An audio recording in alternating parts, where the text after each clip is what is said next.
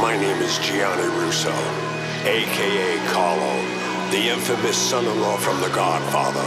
I'm now known as the Hollywood Godfather, and this is my story. Before all of the wins in my portfolio, I was a little boy diagnosed with polio. Experimenting with cures, I tried every one. Felt everything in my right, but my left was numb. Walking with a limp, like will I ever run? Once again, or is this it? Am I forever done? Living in the hospital was never fun. Some people were cool, but not everyone. On January 15th, 1947, the city of Los Angeles was sent into a panic after the body of 22 year old Medford, Mass native Elizabeth Short was found surgically bisected at the waist, drained of blood, and bizarrely mutilated on a vacant lot. This infamous murder inspired the largest manhunt in LAPD history and captured national headlines. But police investigators failed to capture the identity of the person responsible for her murder, for whom the media called the Black Dahlia. Our guest this week is retired LAPD homicide detective Steve Hodel, who has worked more, who has worked on more than 300 murder cases and has achieved one of the highest solve rates on the force during his 25 years as an LAPD detective. After he retired, he launched his own investigation into the Black Dahlia murder, which led him to a shockingly unexpected perpetrator. His own father, Dr. George Hodel, is also author, author of the Black Dahlia Avenger, as well as many other books on this fascinating murder. Retired LAPD detective Steve Hodel joins us. Steve, first of all, thank you for joining us this afternoon. Great to be with you, Mike. Um, Steve, so, that's an amazing intro. Jeez. yeah. I'm so excited. I am a crime uh, junkie, and uh-huh. I have been for so so long. I grew up watching Gianni on the Rockford Files. So telling my age, but that, that I, I fictitious crime, fortunately. well, I think you're the youngest one here, Gianni. Well, so, Steve, for everybody, people that know, don't know your background, give a little brief description of your background, real quick. Born in Los Angeles, uh, joined the Navy at 17 for four years, got out, and back then we're, we're talking about in the early 60s. And, uh, you know, uh, a young uh, white male, what do they do? They become a cop. So I joined LAPD in 63, um, went through the academy, uh, basically did five years in patrol, uniform patrol. And then I graduated to detectives, worked all the tables, sex crimes, juvenile, burglary, robbery, and then eventually, uh, you know, moved over to homicide. Now you did the Manson murders. Did you do the Manson murders? No, no, they oh. they were on our watch. But downtown LA, I was assigned to Hollywood division. I think on the East Coast you call them precincts. Okay. But but I was assigned to one of the 18 divisions, Hollywood homicide. And basically I stayed at Hollywood for 17 years, had over 300 murder investigations, did have one of the highest solve rates in the city, but it wasn't just me. It was it was kind of an esprit de corps. We had a great bunch of guys there, three or four of us. And then uh, basically retired in 86 and moved north to Bellingham, Washington. And uh, took my kids. I had a, boys were about what six and eight, something like that. Moved up there and uh, basically was enjoy. I got a PI license, was doing defense work, you know, went to the dark side, as as as Connolly would say, and uh, worked primarily crime uh, defense uh, for for uh, criminal cases, and um, basically, uh, my dad had, and you know, to understand the story, we have to kind of go into heavy biographics on my father, but to really understand it. But basically, he moved back from Asia in 1990 to San Francisco, and I hooked and I was close to my father. As he wasn't a warm fuzzy, but I was as close as you could be. And I'd go down to see him in San Francisco. He'd come up to Bellingham. So now, he was a surgeon. What kind of a doctor was he? He was a well, he was a medical doctor, and he had an MD, but he did in his early days. He was a surgeon. He uh, was at a log, worked at a logging camp, did surgeon, soul surgeon there, and uh, then got into kind of VD was his specialty, and uh, became the uh, head of LA County Health Department. Uh, Did you say what? What did you say? just specialized in venereal disease control. I thought maybe I missed. I okay. Yeah. I just yeah, so he, sure you know why we've never experienced that. That's why we. That's right. never heard of it. So. Well, you know, I just want to clarify. Yeah, well, we're talking about now. We're talking about the 1940s. He was there, so from you know he actually from the 1920s forward, he was in L.A., Hollywood. He got his doctor's. He got his MD in in 36.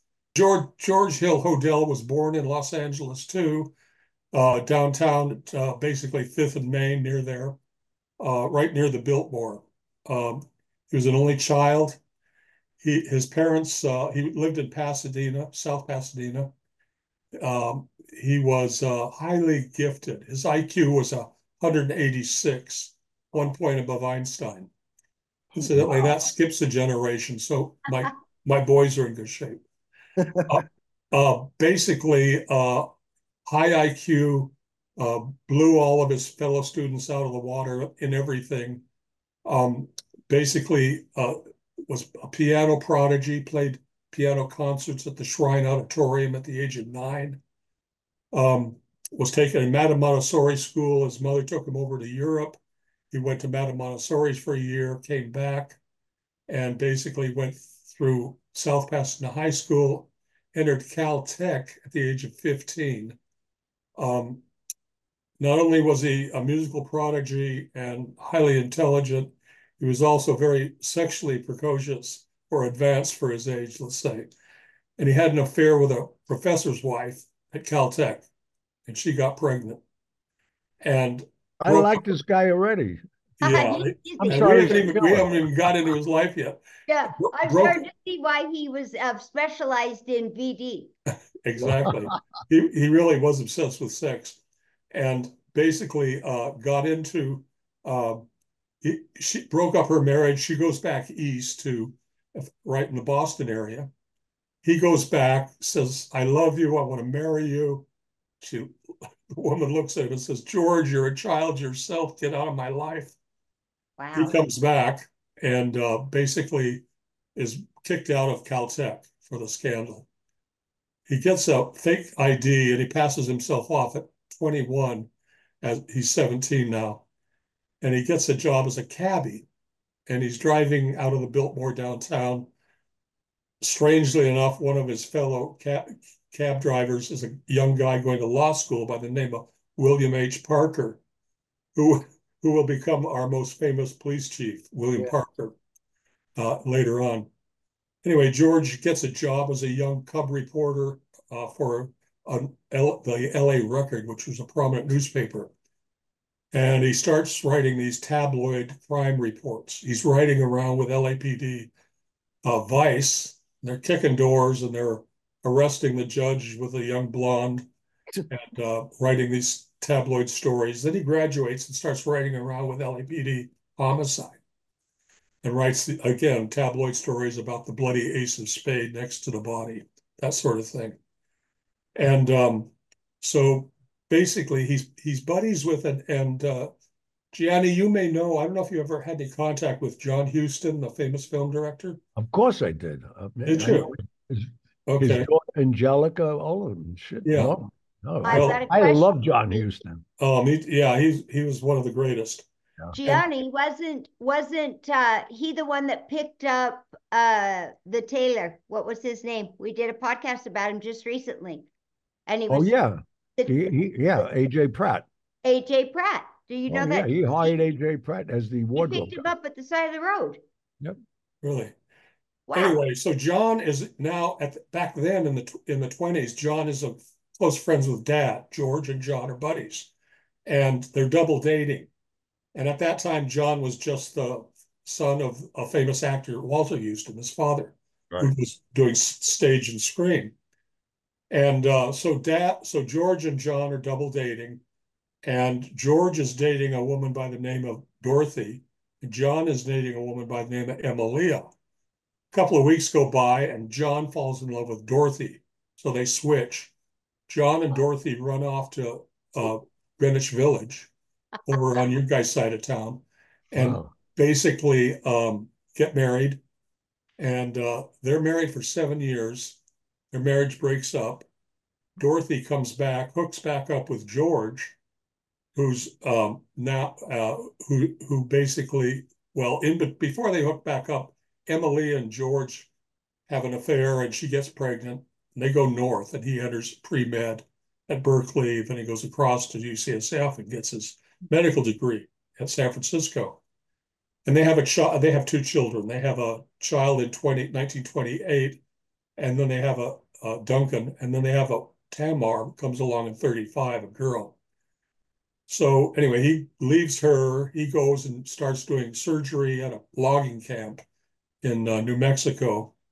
And uh, anyway, eventually, I won't go through all the details, but he comes back to LA.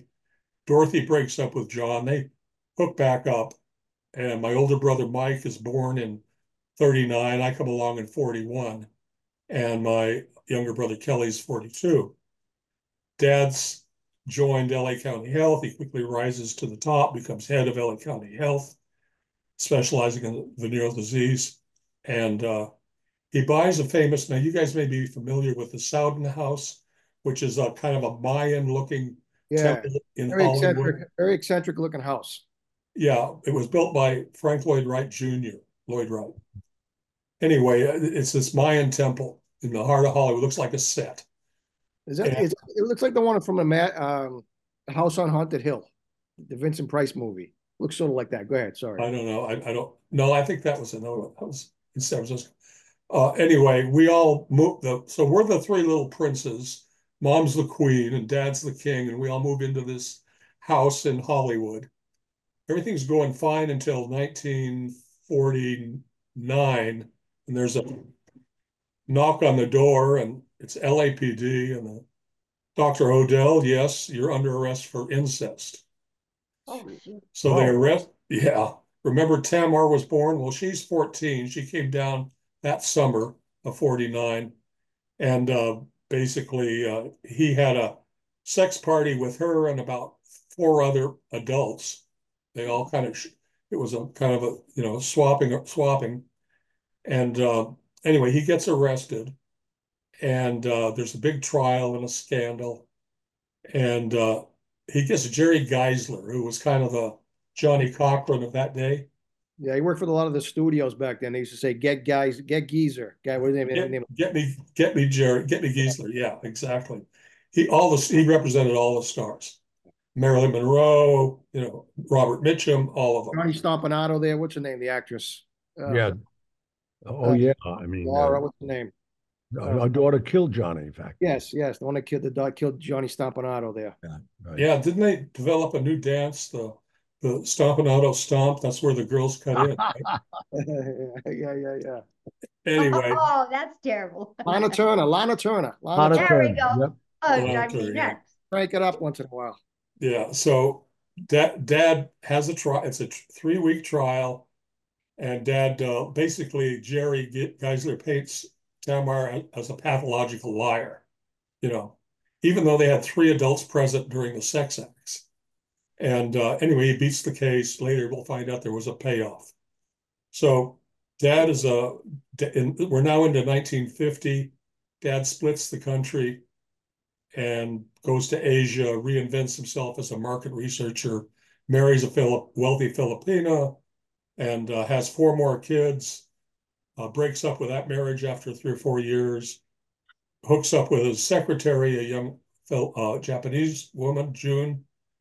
Um, they get married, they come back to LA, move to San Francisco.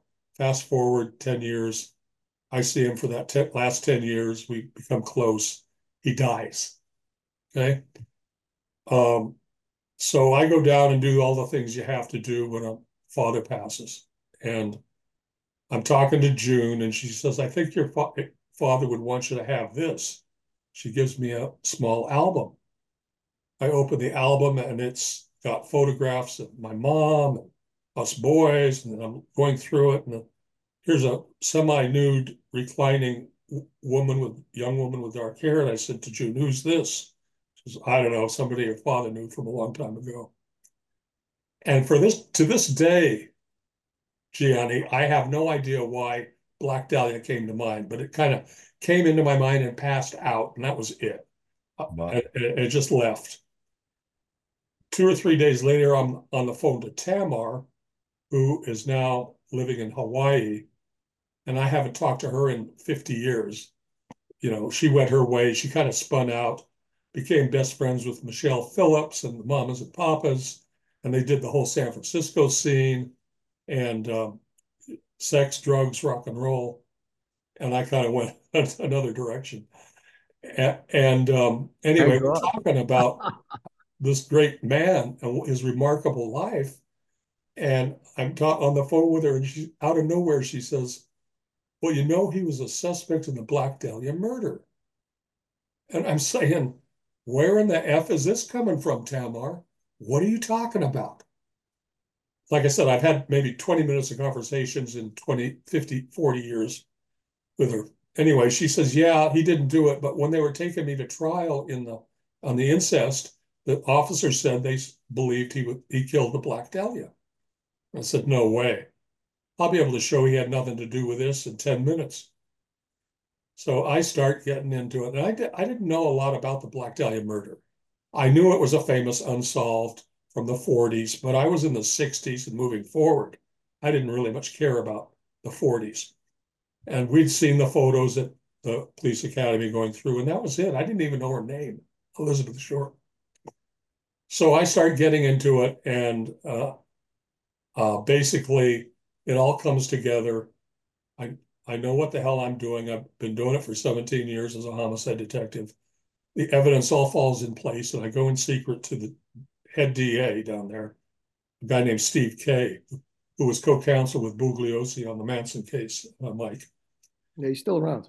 And he reviews it and he says, you know, based on your evidence and all of your findings, I would file two counts of murder. And the second shock was he was a serial murderer. There were about a dozen lone woman murders unsolved, and I I make it make a case for about ten of them. Wow. Yeah, and uh, your own father was involved in ten other murders. Say again. So your dad was involved in ten other murders. Yes, at least ten, and and that started the rabbit holes. And um, basically he came back and said, well, I would file on two of these murders and I would win them in court. He says, the others, you're probably right, but he says there's not quite enough evidence. So with that, uh, basically I said, okay, well, I'll go ahead and publish the book. I'll write it up and publish it. So I came out in 2003 with a book and, you know, all the shows, did all the all the television interviews and all that. And basically did a presentation to LAPD. And uh, I and Steve Kay, this DA, did, uh, showing him it was a dead bang, bang case on him. And um, basically, uh, that's where it went for a couple of years. And then the proverbial stuff hit the fan, and we discovered that there was a secret file in the DA, locked away in the DA's safe that got opened, and we discover he was the prime suspect all along. Wow. His name did it. They bugged his house for six weeks. They got confessions from him, tape recorded confessions from him. Uh, you know, he says, supposing I did kill the Black Dahlia, they can't prove it now. My secretary's dead, and he killed his secretary, and they he was investigated for that years early. Anyway, there's just too much to go into on detail, but but basically, the tape recordings, uh, and there were payoffs to the police. And you got to understand, LAPD back then was very corrupt.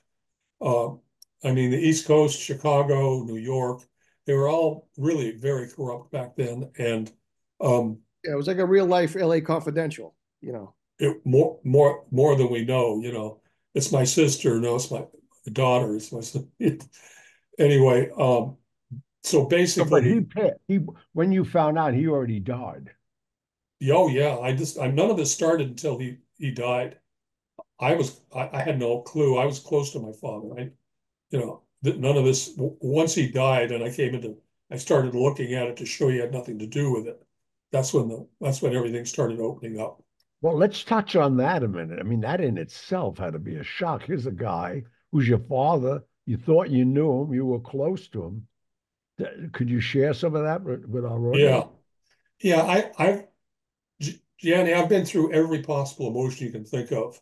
Um, anger, hatred, depression. Uh, you know, initially I said that it wasn't possible, and so you got two things. You got the lo- son who loves his father, right, and his his father who's very mysterious. A lot of this stuff I had no idea until I got into the investigation.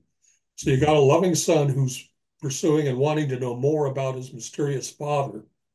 He was never a warm fuzzy, but he was always large and in charge and he had this beautiful speaking voice, kind of like Richard Burton. And he was a handsome. Women were, you know, madly in love with him. Every every woman he ever met fell in love with him.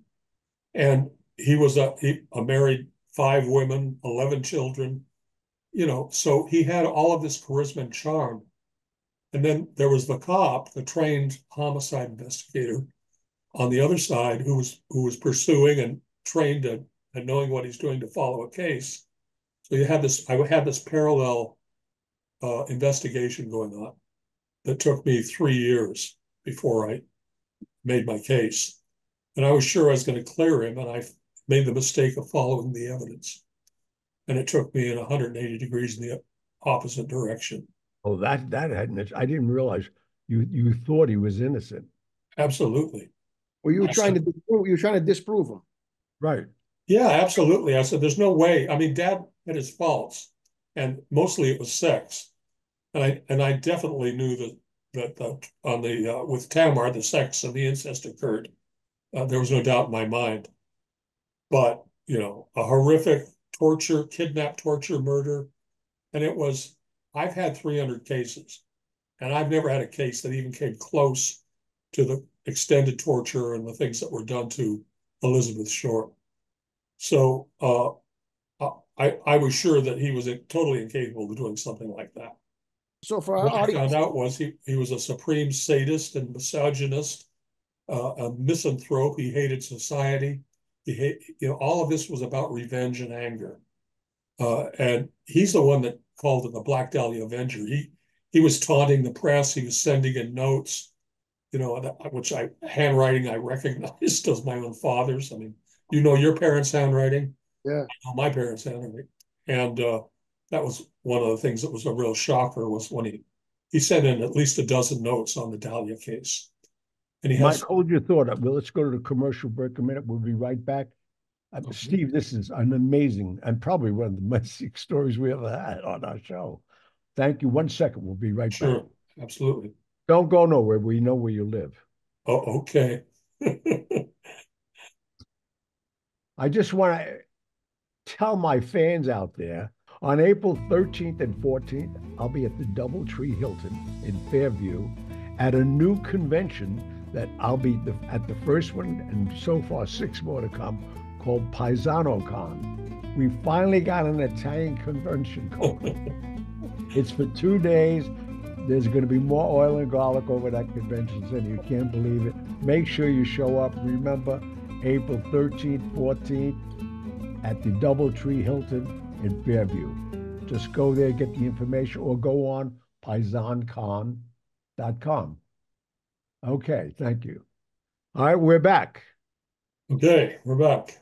All right. You want me to talk a little bit about Elizabeth Short, the victim? Wait, wait. Okay, Mike, Mike had a question for you. Oh, go, go, ahead. Go ahead. No, go ahead. Steve, I'm dying. Uh, just, just can we please announce? I listened to Root of Evil. Um, fantastic. I was just fascinated. And and I love when I'm looking at those or listening to those podcasts, I'm always stopping to Google what, you know, the house or this or that. And what was your first clue me, that well, one second. Yeah, so so I Am the Night came out, which was a, a series with uh, Pine and I forget the actress's name. Uh, uh, but anyway, it was a four, five or six part series, and it was supposedly, uh, you know, the, about the Black Dahlia stuff. Well, I didn't know anything about it until I saw the trailer. I did, I had nothing to do with it. I, um, it was made uh, by uh, a blank. Who's the superwoman that made the super superwoman? The the director, producer. Anyway, she was I'm blanking on her name, but anyway, uh, it was it came out and it was 95% fiction. So they approached me and they said, you know, we're doing this Root of Evil sh show, 10 part series. And we need you to, to, to, we want to do the truth. And I said, I don't want any part of it. I, you know, it's all mis, you know, said, no, no, we'll, we're, we're going to do the real deal.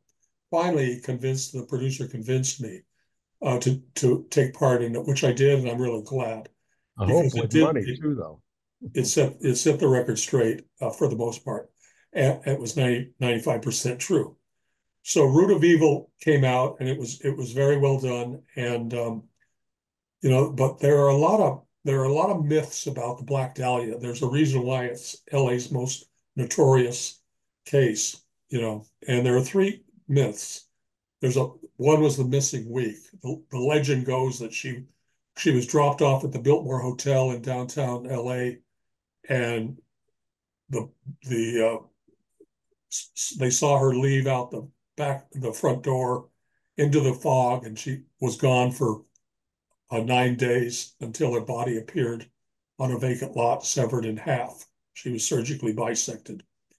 Uh, that's the first myth uh, that I I I, dis I dispose of, which there was no missing week. I came up with 14 witnesses that saw her every day of that week published in the papers. Hey, correct um, me if I'm, correct me if I'm wrong. There was also another myth that she came out like a lot of beautiful women back then came out to LA, Los Angeles to become an actress. Was she an actress or no? No, okay. she she was never involved in that. That's that's a big myth too. That she was never involved in pictures.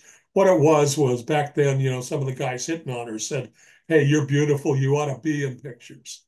You right. know, but it wasn't her. She was basically a rather naive 24 year old young lady during the war that wanted to marry and fall in love with Lieutenant Wright and live happily ever after.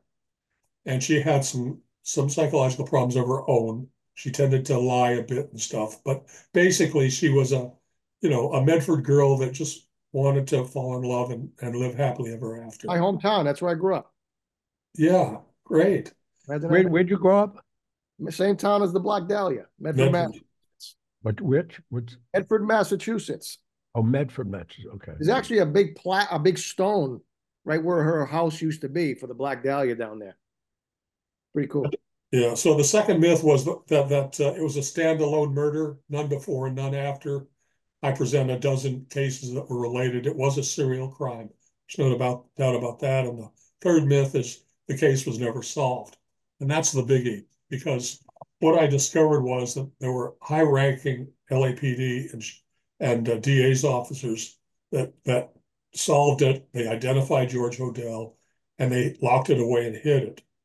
And say, why would they do that? Well, there's a couple of reasons. Number one, he was what they called a high jingo back then. Gianni, have you ever heard that term, high jingo? It, it's it's basically untouchable. Oh. A, a, guy that's got so much stuff on so many people that he, he oh. he's untouchable. And George was a high jingo. oh, oh, oh, George was okay. Yeah, he had he had performed abortions for you know, which was illegal, and he went to prison for five years back then. He had performed abortions for the the police guys and their girlfriends that got in trouble. Okay, so he had stuff on other people. He did. He had a lot of stuff on a lot of people. And um, there was then we also learned once we get into the secret DA Hodel tapes that they, there were payoffs, payoffs to the DA's office during the trial and prosecution and stuff. And um, so basically, uh, that's kind of it. She she was uh, there were a lot of myths about her, uh, most of which were not true. She was not a druggie. She didn't drink. She uh, was just a, basically a simple girl from Medford, Mass. You know, and uh, um, a lot of books have painted her as a prostitute and giving sex in back alleys. All BS. You know? So how many how many books or and and TV shows were you directly involved in about this this subject? A lot.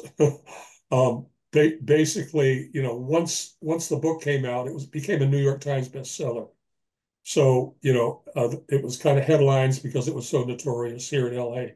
And I did, you know, kind of all all the circuit, the TV stuff. Were you the sole author? Yes, I was, I was the sole author. Yeah, you have a new, you have the new book out now, Steve. I do. So so basically I've written nine books and they're all kind of like one ongoing homicide investigation. In other words, adding more and more evidence to not only the Black Dahlia but other crimes uh, all over. And um, what I discovered was, and w- well, I knew this as I was going into it. Dad didn't start in the 1940s and wake up one morning and say, "I think I'll be a serial killer." He started as a teenager and never stopped. So I published the early years, his crimes in the 20s. Uh, part two is the book two is the 30s, and then all of these in the 40s. And then I've just come out in November with um, Black Dahlia Avenger 4, which was my first uh, adventure into, let's call it, say, historical fiction. Everything's true. All the facts are true, but the care, what I do is I wanted to give a voice to the victims. You know, all of the all of the murdered victims never had a voice. They never had a chance to speak out. So what I did was I made a trial by the quick and the dead, and I, I put it in the Hall of Justice in downtown Los Angeles. And basically, um, I don't know if you can see this or not. Let's see. Can, can you see this? Oh, yeah. And, and ba- basically, it, it's uh, I did uh, audiobook and ebook and, and print book. And BDA four goes. It's a trial. We put George on trial for his crimes, and we bring back the witnesses from the other side. And we have a ghost judge, and we have a ghost uh, prosecutor, and some living. I'm I'm I'm the investigator for the prosecutor, so I'm alive. I think. Am I alive still? Tell me. Am I I'm still Very vertical, much right? alive. Okay. And uh, we have, I bring in some living witnesses and a lot of, and bring in all of the victims to testify about their crimes, what he did. So it was, for me, it was a, a lot of fun, actually. in sale? Yeah, I, I'm excited about it. I, I think it's, and I it pretty much include all of the evidence from the other books. So basically, it- it was actually, I wanted to give the victims a voice. And I couldn't figure out any way to do it other than this. And I think it works pretty good. I'm, I'm real happy with it. And and when did it come out? November. Oh, So. just started. just How's about- it doing in sales, though? Do you Say have- again? How is it doing in sales? Well, I, I self-published this, uh, because Oh, it's, it's a long book. And if you, if you go to a, one of the big publishers, what happens is they cut it down to, it's Oh, yeah, four the hundred weight. and eighty pages, and they would cut that down to two hundred and fifty to three hundred. You know, they see the dollar signs. So that's one of the reasons I did it. I didn't do this to make money. I did this to get the truth out there. And I'm not gonna be around forever, so I wanted to document as much as I could, uh, and speak for the victims. Steve, if I can ask you, I'm- go ahead, Jeannie. I just wondered where they could get those books, where our audience can. Amazon, uh, Amazon, perfect. Yeah, Amazon, uh, they, and it's, and the audiobook is amazing. Um, it was, it's narrated by a guy named Malcolm Hillgartner, and he is the best. He's done about four or five of my books. And it's, it's not a narration, it's a performance. Wow. And he, he really brings it alive. So I would highly recommend the audiobook. Print book's great too, because it's got all the photos, which you're not gonna get on the audio. So Oh. buy the audio and, and, and- or buy the audio and listen to it with the print book. And, Steve, real quick, I want to circle back on how much, how much time we have left. yeah, Can you take our audience back to January fifteenth, nineteen forty-seven, and real quick, explain what you think happened between your dad and her, how, how it came about, real quick. Well, we know hours before she was murdered, a policewoman from uh, downtown, working a footbeat downtown LA, uh, sees her come out with, with a ma- two men and a woman. And she had had prior contact with her earlier in that day, a few hours before, where she came running out and said, a man's threatened to kill me. And they, they went back to, the- got her purse and the man was gone. So this was the second, second contact with her and she sees her and she goes over and says, are you all right? And she says, yeah, I'm gonna meet my dad at the bus depot, which is just a few blocks away. So she's seen with these two men and a woman. That's the last she's seen. And from there, they go to the, the Franklin house, she, you know, and um, basically, uh, she it's extended torture for four hours, um, and it's it's beyond horrific. I've never had a crime scene Uh, I've never had a crime that comes anywhere close to it, and, I don't think I don't know if you want me to go into the details or not, but But only a doctor could sur so he didn't cut the bone. There was no bones cut. the, the procedure is actually an operation called a hemicorporectomy. And they knew from the get-go that it had to be a highly skilled surgeon because uh, you it's the only way you can go through. I have a picture here of it, but it's the only way you can go through the body without sawing through bone. And it was, and there was no severing, uh, there was no, uh, they knew that it had to be a scalpel and that it was um, a professional job. So that limits your suspect pool right there. The fact that it's a surgeon, a skilled surgeon. And no And- blood and- on the scene, right? Is that right? again? There was no blood on the scene as well? Right, all the blood had been drained in the Drained bath, in the, front. in the bathtub at our home and. And the two parts were transported on cement sacks, paper sacks, large cement sacks. And I was actually able to link the cement sacks to our home by receipts I found in Lloyd, Frank Lloyd Wright Jr.'s um, file. He had a file on Hodel. And in that, on three days before the murder, there's, these cement sacks were purchased for some repairs at the Franklin House. So So, what, was- what was your first clue that you thought, oh no, this wasn't what I was expecting? uh, well, I guess it was the handwriting, which was published on the front page. The note that said, I'm turning myself in on January 29th, had my fun at the police, signed Black Dahlia Avenger. And that, that handwriting was undisguised, and it was hand printing, very unusual printing that I recognize as my father's. So that was the first thing, but I said, no, there's gotta be some other explanation. It can't be. So that was the first and uh, of many. How long, how long had you been dead when you started this investigation and realized it was him? Well, it was just a few days when my ta- when Tamar said he was the suspect in the Black Dahlia murder. That phone call was like two days after he died. Oh, wow. Yeah, so that started me on, on it, and I spent the next three years pursuing it. Yeah, With- hard to mourn your dad while you're finding all of this stuff, thinking, what, what have I stumbled into? Well, it And- probably gave him the energy to go try to prove him innocent Exactly. at first.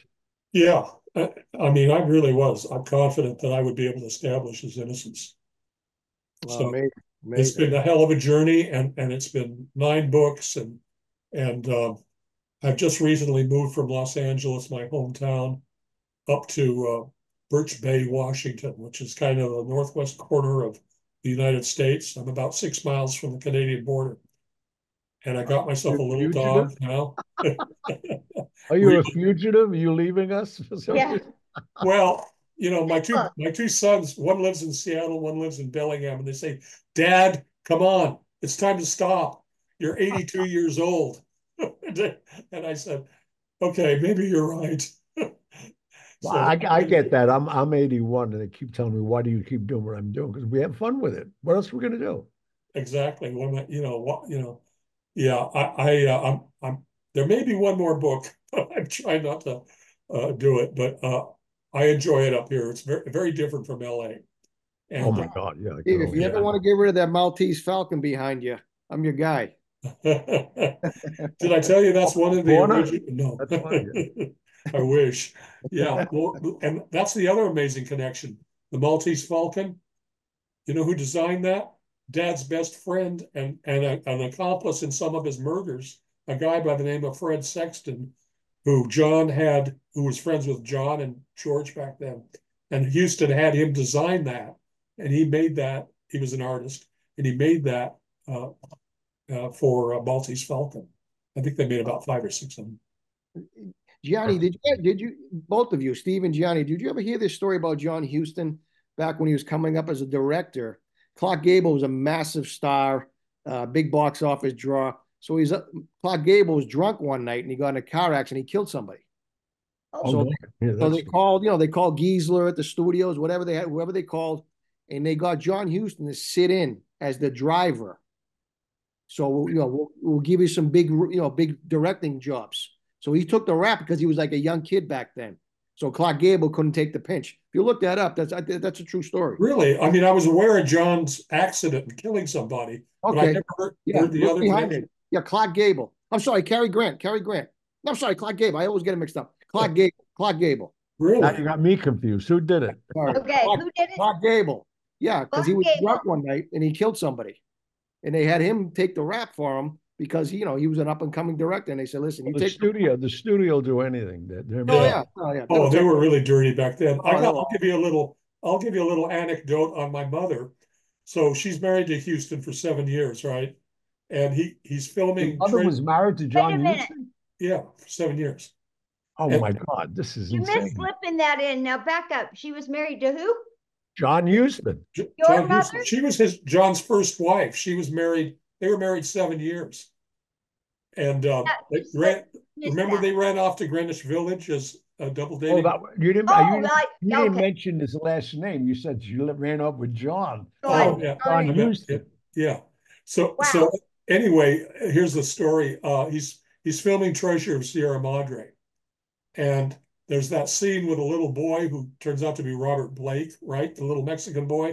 Right. And they're filming that and the- lottery tickets and stuff. And it, and John says, goes to Dorothy and he says, you know, this is, the dialogue sucks. You got three young boys that age, Dorothy. Will you write it? Well, mom was a screenwriter. And so she wrote that scene in the lottery in the bar. And uh, he says, that's it. That's perfect. And uh, uh, she she never got credit for it, but she, she wrote that. so much scene. great, great history of. I mean, so many things. Jeez. Yeah, there are. It's just, you know, it, if you went to some director with this and said, and laid it out to him, just kind of like in a three minute pitch, they'd say, get the F out of here. You know, this guy's insane, you know. And You uh, have to have a whiteboard going to keep like up it's like with Forrest everything. Gump. Forrest Gump meets the world. oh God. So how many um half brothers and sisters did you uh end up with? Because George was 11, he big said. that. Yeah, Eleven? well, so their dad fathered 11 children, and, and I had two full brothers. And actually, I was a twin, but John, some call him Gia, Gianni, but John uh, didn't make it. He lived three weeks and, and died. Yeah, and we were in incubators. We were like three pound babies. Can you believe that? Anyway, Wow. anyway, uh, so two full brothers, and the rest were half brothers and half sisters. Wow. Yeah. It's- It's an incredible story. Uh, Thank you so much for coming on, man. We, oh, we have to have you on again. I'm sure we could yeah, talk hours on. he goes It's back. pleasure. It goes back to the Zodiac killer. It's there's so much stuff go, going on. Um, just Google Steve Hodel, go to Amazon, check out his books. It's a fascinating story. It gets deeper and deeper. You know, you just can't get you can't get enough of it. It's amazing. So you should be commended for your what you did, and um, so uh, thank you for bringing it on our show. Well, thanks a lot. Been a pleasure talking with the three of you. Oh, thank Well, you so much. It's amazing that you had the courage to to out your dad after after you were going to prove him innocent. And then after you found all that, to be able to go, all right, I'm gonna just tell the truth instead of covering that up. Well, that's what I did for that's what I did for 25 years, and I wasn't going to change. Well, it's fantastic. I Thank you love for sharing it. And we, we appreciate you coming on. And you're welcome to come on anytime you'd like. You, Thanks a you have lot. Mike's number and please I Yeah. appreciate it. Don't forget the don't forget the Falcon. don't forget what the Falcon. Don't forget the Falcon behind. Okay. pleasure All right. meeting you. Thank Thank you. you so Hi, much. Steve. Thank you. Bye. All right, it was another great episode of Hollywood Godfather podcast. I want to thank Jeannie first, the lady. Mike, our new co-host, thank God you joined us. And uh, this is what's coming up, man. So you send your cards and letters, some requests for new shows. Obviously, we have an encyclopedia of cinema history now with us, the Hollywood Kid. Yeah, yeah, yeah, yeah. So, guys, um, you if you're watching this on our YouTube channel, subscribe, hit the thumbs up button. That's what we need. We need audience involvement. Write your letters. Go to HollywoodGodfatherPodcast.com. Answer questions. Gianni Gianni's an almanac of Hollywood history. I mean, it's amazing. So, I anything can get answered from Gianni or Jeannie or myself. And you, how about you? Are you leaving myself, yourself yeah, I out? gotta try my. I'm trying to be, I'm trying to be modest, you know, but screw that. No, no money and modesty. You know, No, hello. So Hey, that's it. don't forget. Oh, sorry. Go ahead. Finish Oh, up. that's it. Just uh, spread the word out there on social media. Share our stuff. Tell your family. Tell your friends. Tell all your enemies. We're here every Wednesday. That's exactly. Right. And another thing is you can share the episodes. Just look for the button you can share, whether it be podcast or on YouTube. So share it amongst your friends and and that was a fascinating story. And if you've ever uh, I you learn a little more every time. And I'll tell you the first like time I one, ever heard I him. I you like that one, Jeannie. I know you're a true Oh, thank you. You know it's right up my alley. I loved it. What a you're... great time. Thank you. All right. Well, thank you all. And we're going to say goodnight. God bless it. Stay safe. Good night. Mwah. Thank you. I say that.